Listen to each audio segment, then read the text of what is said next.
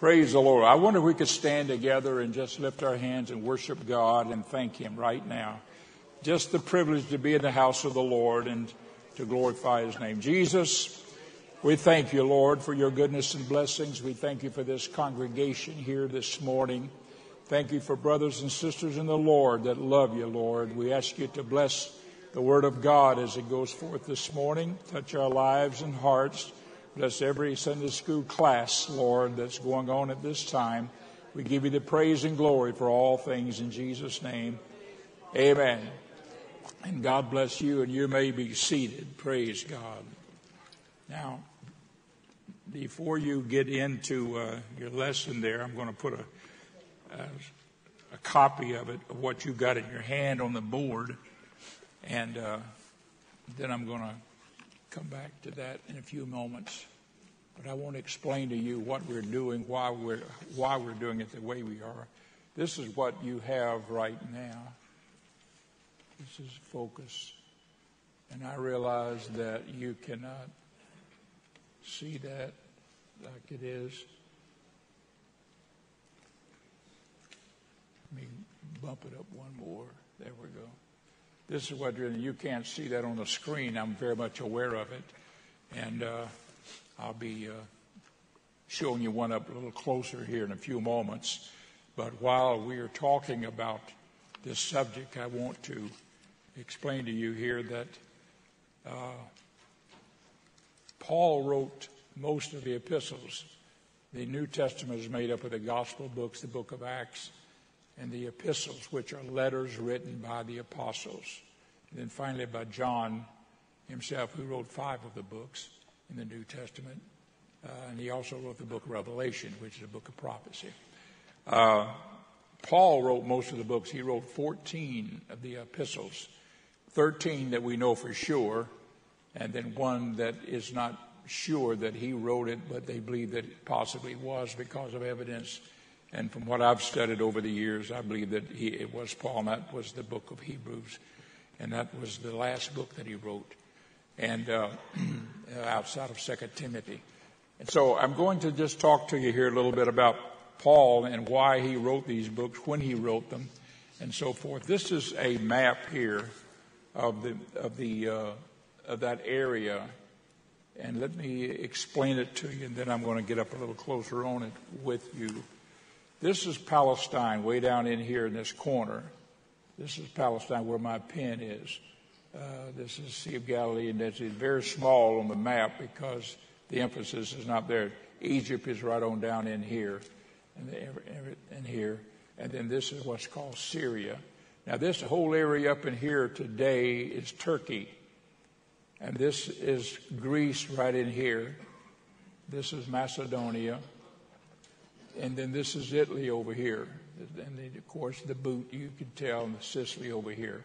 Now, this is that Mediterranean Sea that most of us are aware about it, uh, are aware of it. And uh, it was over in this area that Paul did so much of his ministry. And uh, I'm going to get a map and get up a little closer because I want to emphasize this area right in here first. And then we're going to also include this area. So stay with me here for just a moment. Let me give you another map that shows up close. What happened was that when Paul was converted in the ninth chapter of the book of Acts, uh, the Lord called him and said, I'm going to make of you a great nation. And I think I hit a button here that uh, the power. What happened here? What? There we go.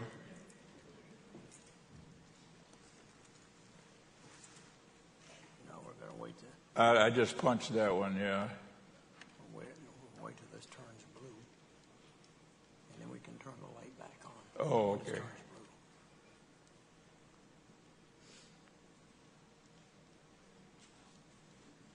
Takes a few minutes there. I guess we need to, there we go. Okay, it does turn blue. Okay. There we go, thanks. I just found out something. Praise the Lord. I'm never looking at it when I'm up here, sitting here. God bless you. This is the um, a map, and I never touched nothing. What happened?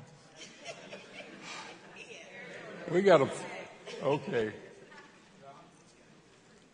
We, uh, this is the map here of, of Paul's first missionary journeys. Now, if you'll notice, what we did was to bring this up close. This is the map like this that we showed you, and what we're showing you now is this area right in here.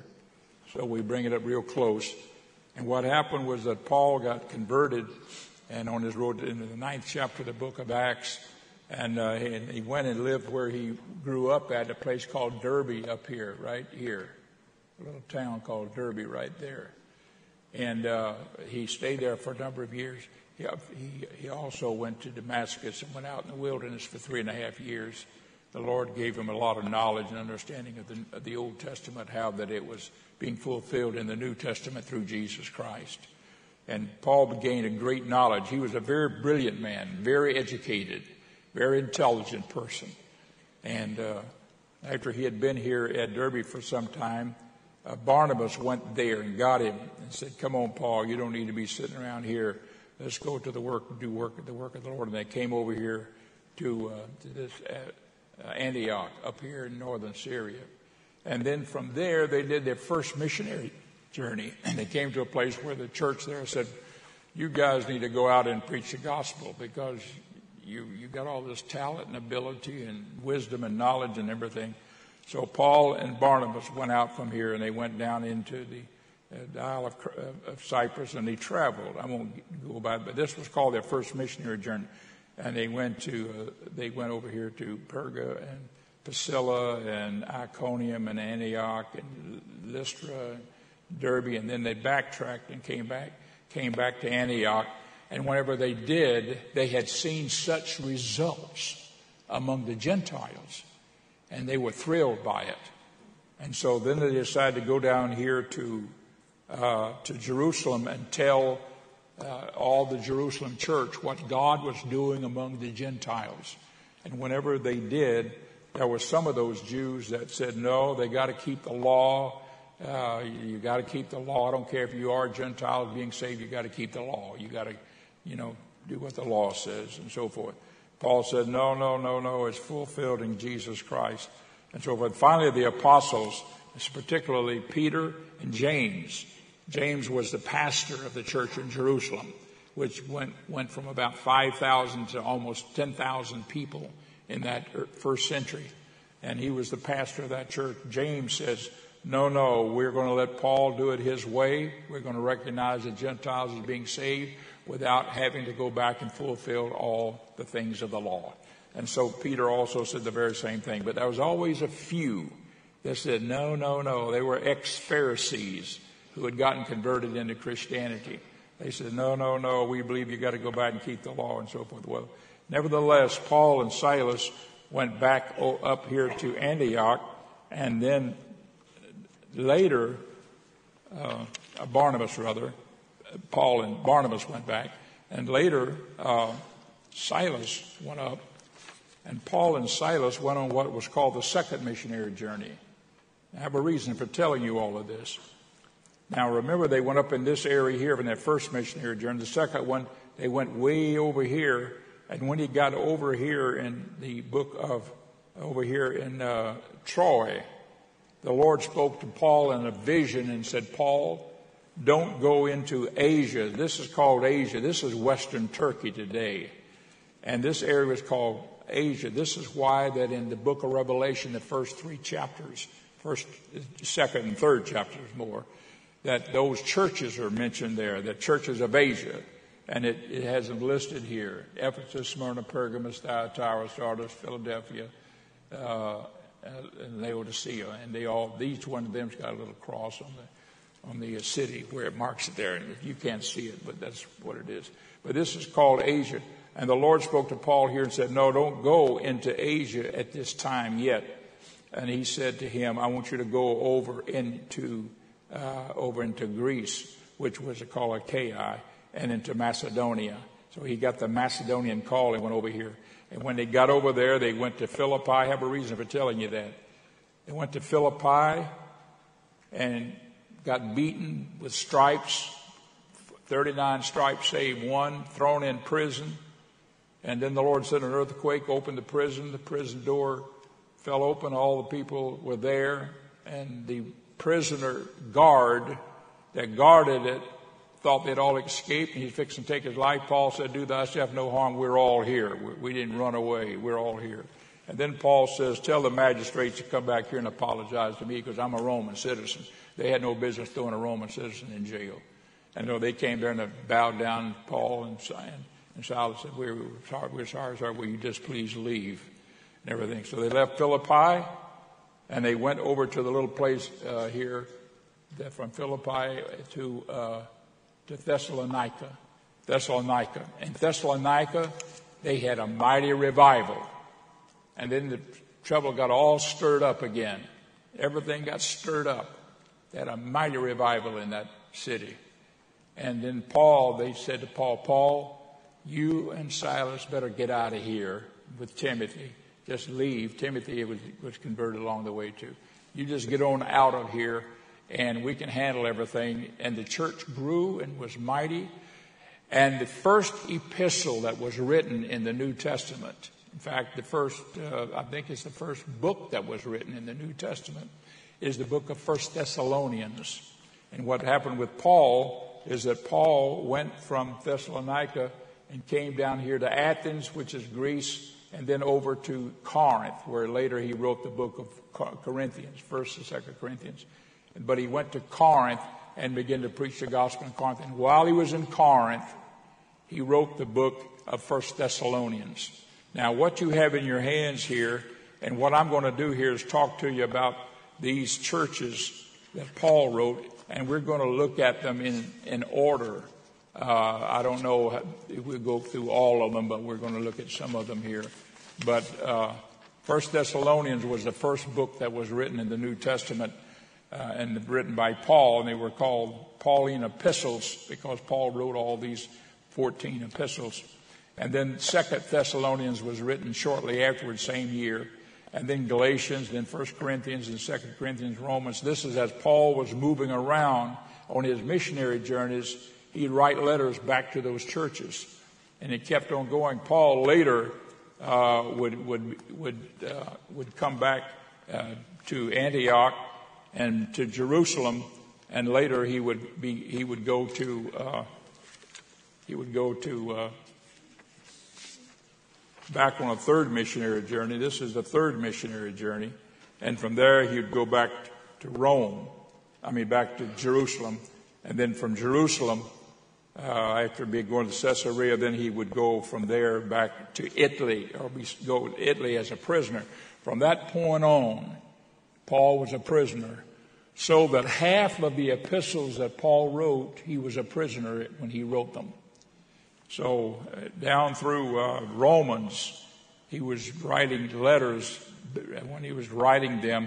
And then starting with the, the book of Ephesians, Philippians, Colossians, and so forth, he was writing letters back to these churches in here, encouraging them to walk with God and serve the God and live for the Lord whenever he himself was a prisoner.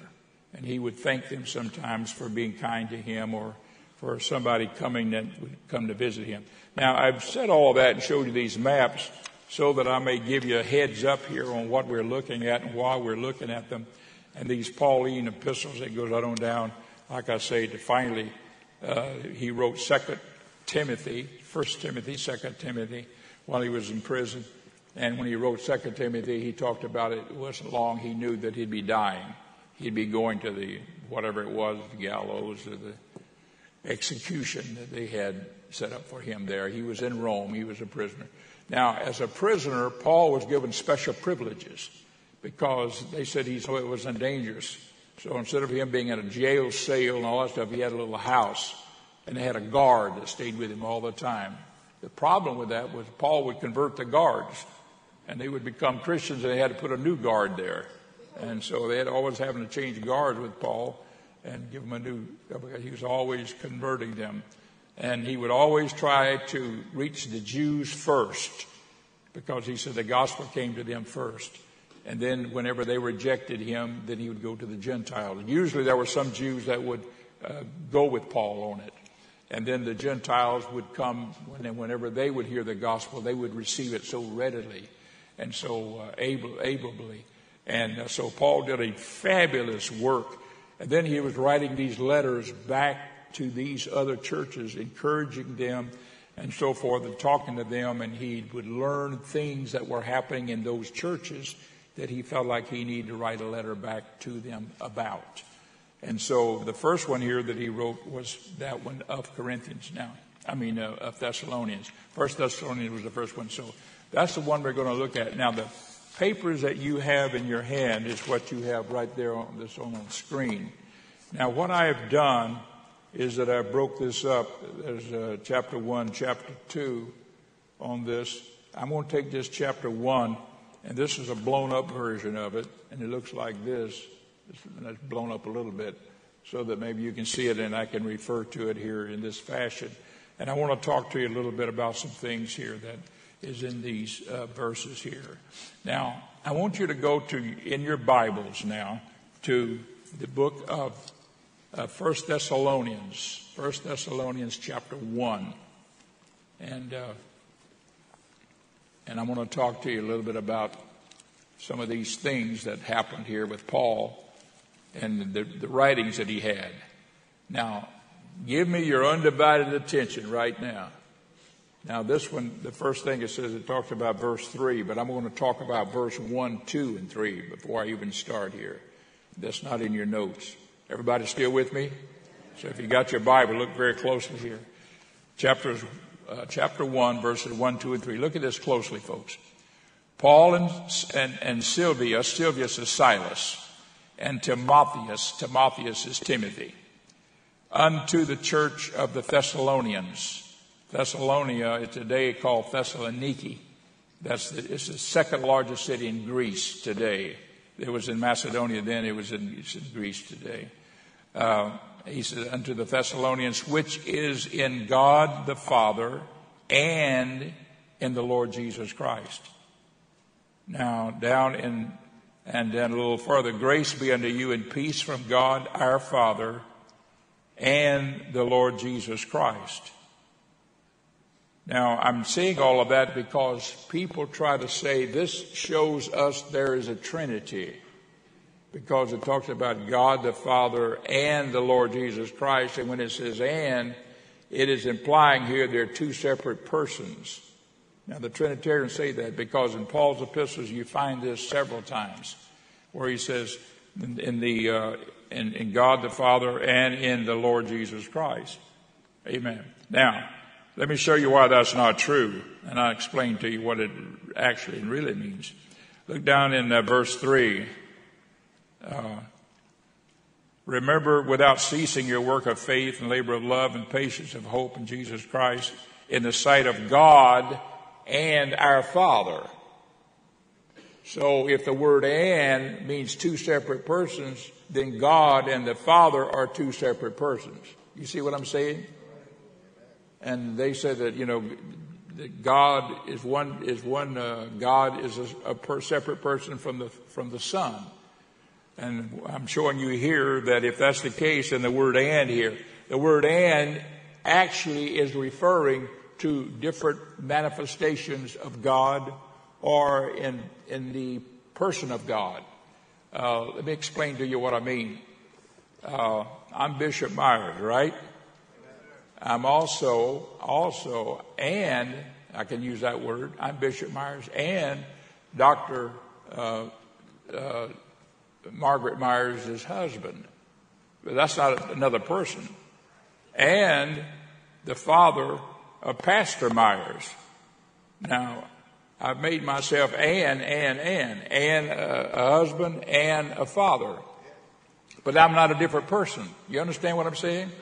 So when the word and here is put here, it doesn't denote that there is a separate person. Now, I'm just passing that along for free, for whatever, and everything. And just remember that when somebody starts saying that, oh, blah, blah, blah, no, no, no. And sometimes the word and is even put in there in, in, in, in uh, uh, they were put there by the translators uh, because they thought maybe make it a little clearer and so forth. I won't go any further in that, only just explain to you here that this part of the scriptures when it starts out And many of the Gospels of Paul starts out in that fashion. It talks about God the, and, and, and the Lord Jesus Christ, but the word "and" is referring to them as well. Let me just show you this. Let me give you this verse of Scripture. Look at Isaiah nine six. Isaiah nine six. Let me just cap it off with this. For unto us a child is born. This is a prophecy of the coming of Christ. For unto us a child is born, unto us a son is given, and the government shall be upon his shoulder, and his name shall be called Wonderful, Counselor, the Mighty God. Huh? This is Jesus the Son, all right? The babe born in the manger. And his name shall be called Wonderful Counselor, the Mighty God, the Everlasting Father, the Prince of Peace. Now, we know that he was called the Prince of Peace as the man Christ Jesus. But it also makes him to be the Mighty God and the Everlasting Father. Now, what's the difference between the Mighty God and the Everlasting Father? Are those two different persons? No. God as the creator and as the maker of all things just created it. He's the creator. He's the mighty God. Mighty God, creator. He made all the stars, all the heavens, all the planets, all the comets, all the moons, you name them. Everything out there, he made it. And he made the earth. And he made everything on the earth. He made all the rock, the water, the vapor, the air, the dirt, sand, everything he made here on the face of this earth. And then he was the father of all things on this earth. All life comes from God. So as well as being God Almighty, he is the father, praise the Lord, of all life. Everything that exists that has, that has life, whether it's vegetation life or whether it's what they call animal life. That is everything from a little worm in the ground, and even one-cell and protozoas and amoebas and things like that, even from all of that, even up to the big elephant or the whales in the sea and all that kind of. God has given life to everything, in the water, in the air, the birds, the, the fish, the bugs, the big animals, the little animals, the crawling animals. It doesn't matter. God has given life, and he's given life to all of us. He's given life to all of us. And I'm going to throw this in for what it's worth here today, folks. Take a little time every day and thank God for what he's done for you and what he's given you. And if you don't know what to thank him for, thank him that you woke up and you can breathe and you're still alive. Praise the Lord. Amen. Just say, God, thank you for my existence. Amen. I know we have eternal life after this life. And when we're gone from this life, we'll be living, amen, after that forever. But I just want to say here, be thankful to the Lord and say, God, thank you for my existence, praise the Lord. You see a bug on the ground and you step on him and his existence is gone. He, he had life for, I don't know what, a mosquito's on your arm, you slap him and he's gone. His life is out. I mean, he might have lived for forty-eight hours or twenty-four hours and then he's gone. Amen. But God has given us eternal life. We have life in his life. And don't let Satan cheat you out of that. That eternal life that's for us. Don't let Satan cheat you out of that. You walk with God. You serve the Lord. And say, no, devil, I'm going to walk with God. And I'm going to live for him and serve him with all my heart. Praise the Lord. All right. Uh, let me uh, get back over here to the book of, of uh, First Thessalonians. And I want you to look now with our lesson. I'm going to go look at verse three here. Look at this very closely with me here. Revelations. Uh, first, I'm sorry, First Thessalonians. Now I'm looking at chapter one, verse three. Look at this very closely here. We're going to talk about faith here a little bit. Remember without ceasing your work of faith and labor of love. He says, remember that. Praise the Lord, your work of faith. Now, notice here and what we have here. Faith almost always involves actions on our part. That is works. Now, when the Bible here talks about the works of faith, it is not talking about the works that Paul later would talk about as being works of the law. Paul said, we are not saved by works of the law, And when he talks about works, he's talking about trying to go back and keep all the works of the law to be saved. He said that's not what saves us. It is our faith in Jesus Christ.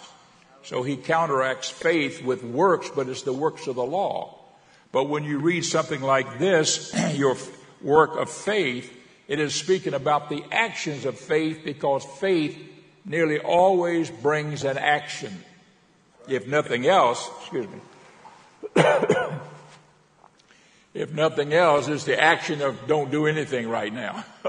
Sometimes having faith just means you just sit still and you don't do anything. But in most cases, faith requires an action on our part. Praise the Lord. Now, I've got in some scriptures here I want to revert to real quickly here, and that is your faith and works of love. Faith almost always involves action on our part, that is works. And I want you to go to Hebrews eleven for just a moment. Hebrews eleven. Hebrews eleven. And I touched on this in our Wednesday night Bible class, either this last Sunday, last Wednesday, or, or the Wednesday before, excuse me. It says, by faith, I'm looking at eleven four, by faith, Abel offered offered unto God a more excellent sacrifice than Cain. By faith, he offered a sacrifice. Uh, looking at verse seven, by faith, Noah, being warned of God of things not seen as yet, moved with fear, prepared an ark. Notice here that by faith they took action.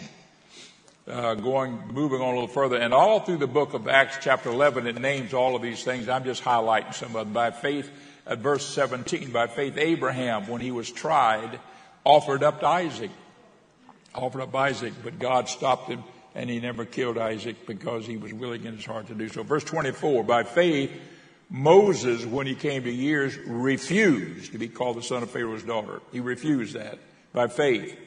Choosing, verse twenty-five, choosing rather to suffer the affliction of the people of God than to enjoy the pleasures of sin for a season. Verse twenty-six, esteeming the reproach of Christ. The reproach of Christ was believing in the coming of a Messiah when he hadn't come yet. Those Jews, because of Abraham, Isaac, and Jacob, and the teachings they had, believed that there would one day come a Messiah unto them. They believed that. And that believing in that was called, the, the word Christ is the New Testament word for Messiah. Messiah is Hebrew, Christ is, is, the, is the Greek of it. So esteeming the reproach of Christ, or the reproach of a Messiah that would come, that was the, the Egyptians laughed at that. And Moses said, no, I believe that. Finally, in verse twenty-eight here, through faith he kept the Passover. Kept the Passover by faith, he did all that. Notice here that that Passover was an action thing. They killed the lamb, took the blood, applied it on the doorpost of their house, on each side and across the linen, across the top. When the death angel passed over, this was in Egypt before they left, when the death angel passed over, he did not take the life of the oldest son in that family because they had the blood applied. And, of course, that's the type of Jesus Christ having shed his blood, and, of course, then we are spared. And, of course, then that was called the Passover. They kept the Passover. Verse thirty, by faith the walls of Jericho fell. They marched around those walls of Jericho. The Lord said, go around it seven, one time each day for six days. And then go around it seven times on the seventh day, and the walls are going to fall down. And they did it, not seeing it happen, but just doing it through obedience. But what I'm saying, they had to have faith to keep walking, walking, walking, walking. They had to keep faith to keep doing that. They said, how do we know these walls are going to fall? Well, the Lord said that. It's in his word. So we have faith in his word. So let's just keep walking. And finally, the seventh time on the seventh day, the walls all fell down. Praise the Lord, just like God told them it would happen if they would do it. I'm just saying that they did their action based on their, their faith. You understand what I'm saying? When you come to God, you don't say, do you believe in the Lord Jesus Christ? Yes, I believe in the Lord Jesus Christ. Right up here. That's it. No more. Don't tell me nothing else. I believe in the Lord Jesus Christ. I'm saved. No, no, no. Because believing on the Lord Jesus Christ demands of us an action. What action, Brother Myers? Repent. Yes. Repent of your sins. Ask God to forgive you. Say, Lord, forgive me of all my sins and all my transgressions. And he will forgive you, us, whatever. He will forgive each of us. And, and it says then, and, and be baptized in the name of the Lord Jesus Christ. Praise the Lord. And if we do it, God will do that. I'm pointing out to you here today that the Lord, praise the Lord, wants us simply to keep his word and to have faith in the word of God. So the Bible here talks about here faith almost always involves action on our part. That is the works. So we're bringing that out. Uh, and then, of course, in James two fourteen, this is an interesting verse. I'm going to read this verse in James if you uh, want to look at this one with us for just a moment. Uh, James, look at this.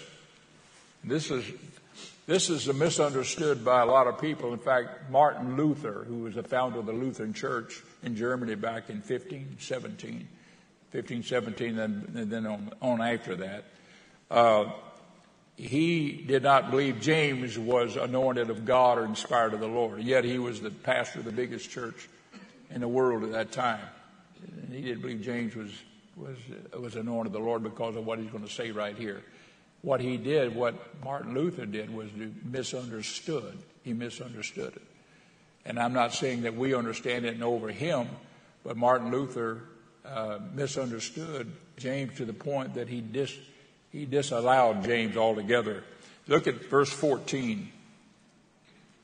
What saith it?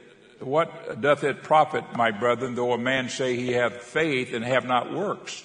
Now, when he says works, he's talking about acts of faith. You understand what I'm saying? He's talking about acts of faith here.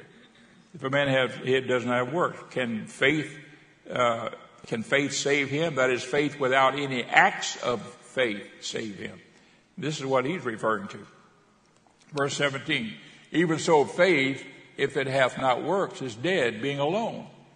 Now, he says that, and it sounds like that he's saying that if you have faith and you don't have the works of the law, Paul's talking about the works of the law when he condemned the works of the law. But that's not what James is talking about. James is talking about acts of faith, which is actions of doing what we have to do. In other words, if you're a Christian, you want to go to church. Going to church is an act of faith. Well, when I get in church, what do I do? Well, I mess with my cell phone. God, folks, don't play with your cell phone in church. They press their cell phone, blah, blah, blah. The preaching, singing, going on, blah, blah, blah, blah, blah. Or somebody gets their checkbook out and as, while I'm here, I do the check. Don't do that stuff in church. When you come to church, worship God. If you feel like you're lower than a gnat's heel, amen. When you get to the house of God, say, I'm going to worship God. The devil's giving me a hard time all day or all week. And now I'm in the house of God, and today I'm going to worship God. Sunday is not a day of rest. It's not the Sabbath. You know that. It's not the rest. It is the day of worship. The early church chose the first day of the week as the day of worship. And when we come to church, it's for us to worship. Praise the Lord. Don't say, oh, this is my day of rest. No, take Saturday or take Tuesday or take some other day in the week for your day of rest, whatever. But let Sunday be a day of worship. Praise the Lord. And when you come to the house of God, lift your hands up, praise the Lord, and worship the Lord and praise the Lord and thank him and tell him you're glad that you're in the house of the Lord. First of all, come to the house of God. Don't stay home. Come to the house of the Lord. I know there could be sicknesses or some, some kind of circumstances come up that we can't make it maybe for that service. But don't just say, oh, I'm just going to sit home because it's a lot easier than getting dressed and, and going to church and being in. No, no, no, no. I'm going to be there. Where, and you know what? Once in a while, I can't make it to a church service, just like some of you. And I watch it on the internet, you know, and everything, and it's wonderful and it's good, but I never feel watching it on the T V like I feel it when I'm in church here. I'm serious. There's something about feeling the presence of God. Hallelujah, and the joy of the Lord and the Holy Ghost. And so I'm just trying to tell you some things here about uh, walking with the Lord and trusting the Lord. So These uh, acts of faith here is what James was talking about. I'm going to verse twenty real quick and reading on down. But wilt thou know, O vain man, that faith without works is dead, or the acts of faith? Was not Abraham our father justified by works or acts of faith? In other words, when the Lord said, go, he went. When the Lord said, offer Isaac for sacrifice, he offered Isaac or was willing to do so. The Lord stopped him at the last minute, you know that. Uh, verse twenty-two, seest thou how that faith wrought with his works, and by works has faith made perfect, or the works of faith. Verse twenty-three, and the scripture was fulfilled, which saith, Abraham believed God, and it was imputed unto him for righteousness, and he was called the friend of God. So verse twenty-four, you see then how that by works a man, or the acts of faith, a man is justified, and not by faith only, not just by saying it's in my mind. I got it in my mind here. Praise the Lord. If we were all in this building here, and I shouted, I hope everybody's awake now. I shouted, the building's on fire. You know, and I shouted, the building's on fire. But go out that door, you can be saved. First of all, you got to believe. That's faith. Do I believe Brother Myers or do I not believe Brother Myers? Okay, yeah, I believe him. So what do you do? Sit there and just, I'm just going to wait and see what happens. No, no, you're going to get up and go out because you believe, right? So believe requires an act of faith in what was said. So faith is us believing the word of God. I'm going back now over here to First Thessalonians. Let me read this verse of scriptures here. Let me get right on in here. Uh, it says, faith almost always involves action on our part and works in love and brings forth unselfishness and the spirit of giving of ourselves, of time, money, and everything. So uh, it also brings forth work. But there is a f- faith that we have to have in God's word. Now, let me say one thing here. Faith comes by hearing the word of God. How can we hear without a preacher? And how can he preach unless he be sent? Faith comes by the word of God. Praise the Lord. We have to hear the word of God to be saved. Folks, promote the preaching of the gospel. Promote witnessing. Promote testifying. We were in a meeting last night with the pastor and the leaders of the church here, and they were talking about ways that they could reach way out and reach new people and bring people into the... To, and that's what it's all about. Is trying to reach the people, praise the Lord. And we do that, amen, by having faith in the word and presenting the word, because the word, praise the Lord, involves people and it brings them. And then there is the works that follow. My old pastor, uh, Pensacola, Florida, D L Welch. I was a boy. I, I was uh, born in Pensacola, and it was the biggest church in Florida back then. And he was an evangelist, and uh, he traveled all over the South preaching the gospel. And my wife and I, we went to Port Saint Joe, a little old small town up there in West Florida, and pastored there for six years before coming here. And while we were there, Brother Welch came to visit us and spent two or three days. And he was my old pastor when I was a boy growing up. I never will. I mean, he was my grandmother's pastor. And he's and all that, my mother's pastor and so forth. And when he came to visit us, he told us, my wife and I told us, he told us this story. He said, when I would go to a, a city, I'd put up a tent and I'd go around and I'd advertise a tent revival, a tent revival. Let's say he was in uh, some city in Mississippi. He'd go around, tent revival, tent revival. He'd go around and tutor and get people, blow his horn, do all kind of things, get people out. And a few people come straggling around. But he said, that's not what did it. That's not what did it. He said, what I really did on the backside of the burner was get alone with God and pray. And I would say, God, send a miracle. Send a miracle, Lord, to this city. And if you'll send a miracle, we'll have a revival, Lord. Send a miracle. And he said, I would pray that God would send a, I'd just start the revival, the tent, handful of people, but no, nothing happened. And he said, then there would be a miracle. Somebody would have a miraculous, a miracle now is a miraculous healing. Now you can be healed of certain things in your body, but a miracle is miraculous. That's something you can see it. And he said, send a miracle. And when somebody would come to church and they had a withered hand like this, and all of a sudden it was, it, you could straighten it out and worship God. And it got all around town. The whole town began to turn out then, and the place filled up. And then when it started filling up and he began to preach the gospel to them, then they'd come to the altar and get saved and pray through because they said God is real. You understand what I'm saying? And everywhere he went, he prayed that God would send a miracle. Uh, I have a, a book here. I know I've only got about five minutes here, and I'm going to finish this up. Uh, but this is, and I, and I picked it up because it talks about faith, the shield of faith. And uh, but inside here, excuse me, inside here is an article here about the revival in Bangladesh. Bangladesh, your pastor and his wife and a few others went there, and they preached, and this revival is is off the heels of that revival. And they went there and they preached and people got saved. And this is what it says. I'm going to read you what it says in here. In Bangladesh, in sixty-two days span, that there were seventeen thousand five hundred people filled with the Holy Ghost. They got they got a picture here. They got they got they got other pictures here of another place too as well. But right in here, the crowd is so big you cannot see the end of it. It's way over there. This is all Bangladesh. This is where your pastor and his wife went. And they preached the gospel, and it was supposed to have rained, and it didn't rain, and it fared off, and they had a big revival. Praise the Lord, and people got saved. That was just one night. Then there's another night, another night, and people just started getting saved, and they were getting healed. And the more they got healed, the more people believed. And when they believed, they received the Holy Ghost. So I'm just trying to tell you here that God will send signs, and that's what Paul talked about.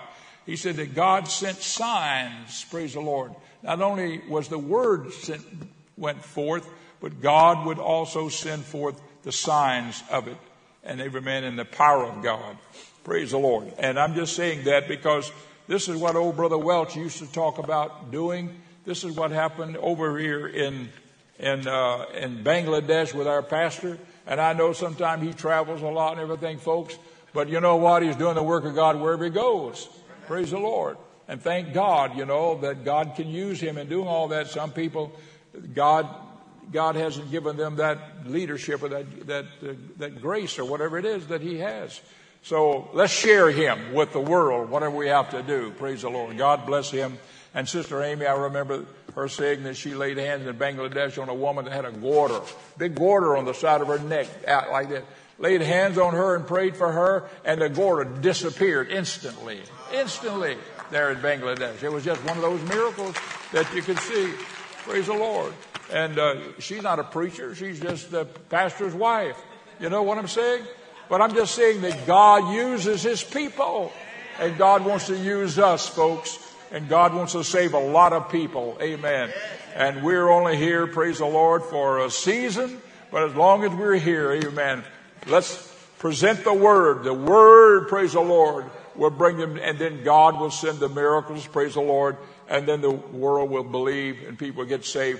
There is a world full of people out there that's wanting and needing to be saved. Many of them want to be saved but don't know how or where. And many of them just need to be saved. And they don't know which end is up or down. And I'm just trying to tell you here, in these last days that we have, and I don't know how long we've got them, there is a work to be done for God, and God wants to do a great work in this world. Praise the Lord. And let's be active. Let's be involved. Let's witness. Let's testify. Let's talk to everybody we can, because Jesus Christ is our hope. Can you say praise the Lord? Praise the Lord. Let's stand together and just lift our hands and worship God. We'll get back to these other things here next week. God love you. Jesus, we thank you, Lord. We love you. We praise you. We worship you, God, with all of our heart. Thank you, Lord, for truth. Thank you for salvation. Thank you for the gospel. Thank you, Lord, for your people. We ask you, Lord, to bless us this day and bless our morning services coming up. In your precious and holy name we pray. Amen.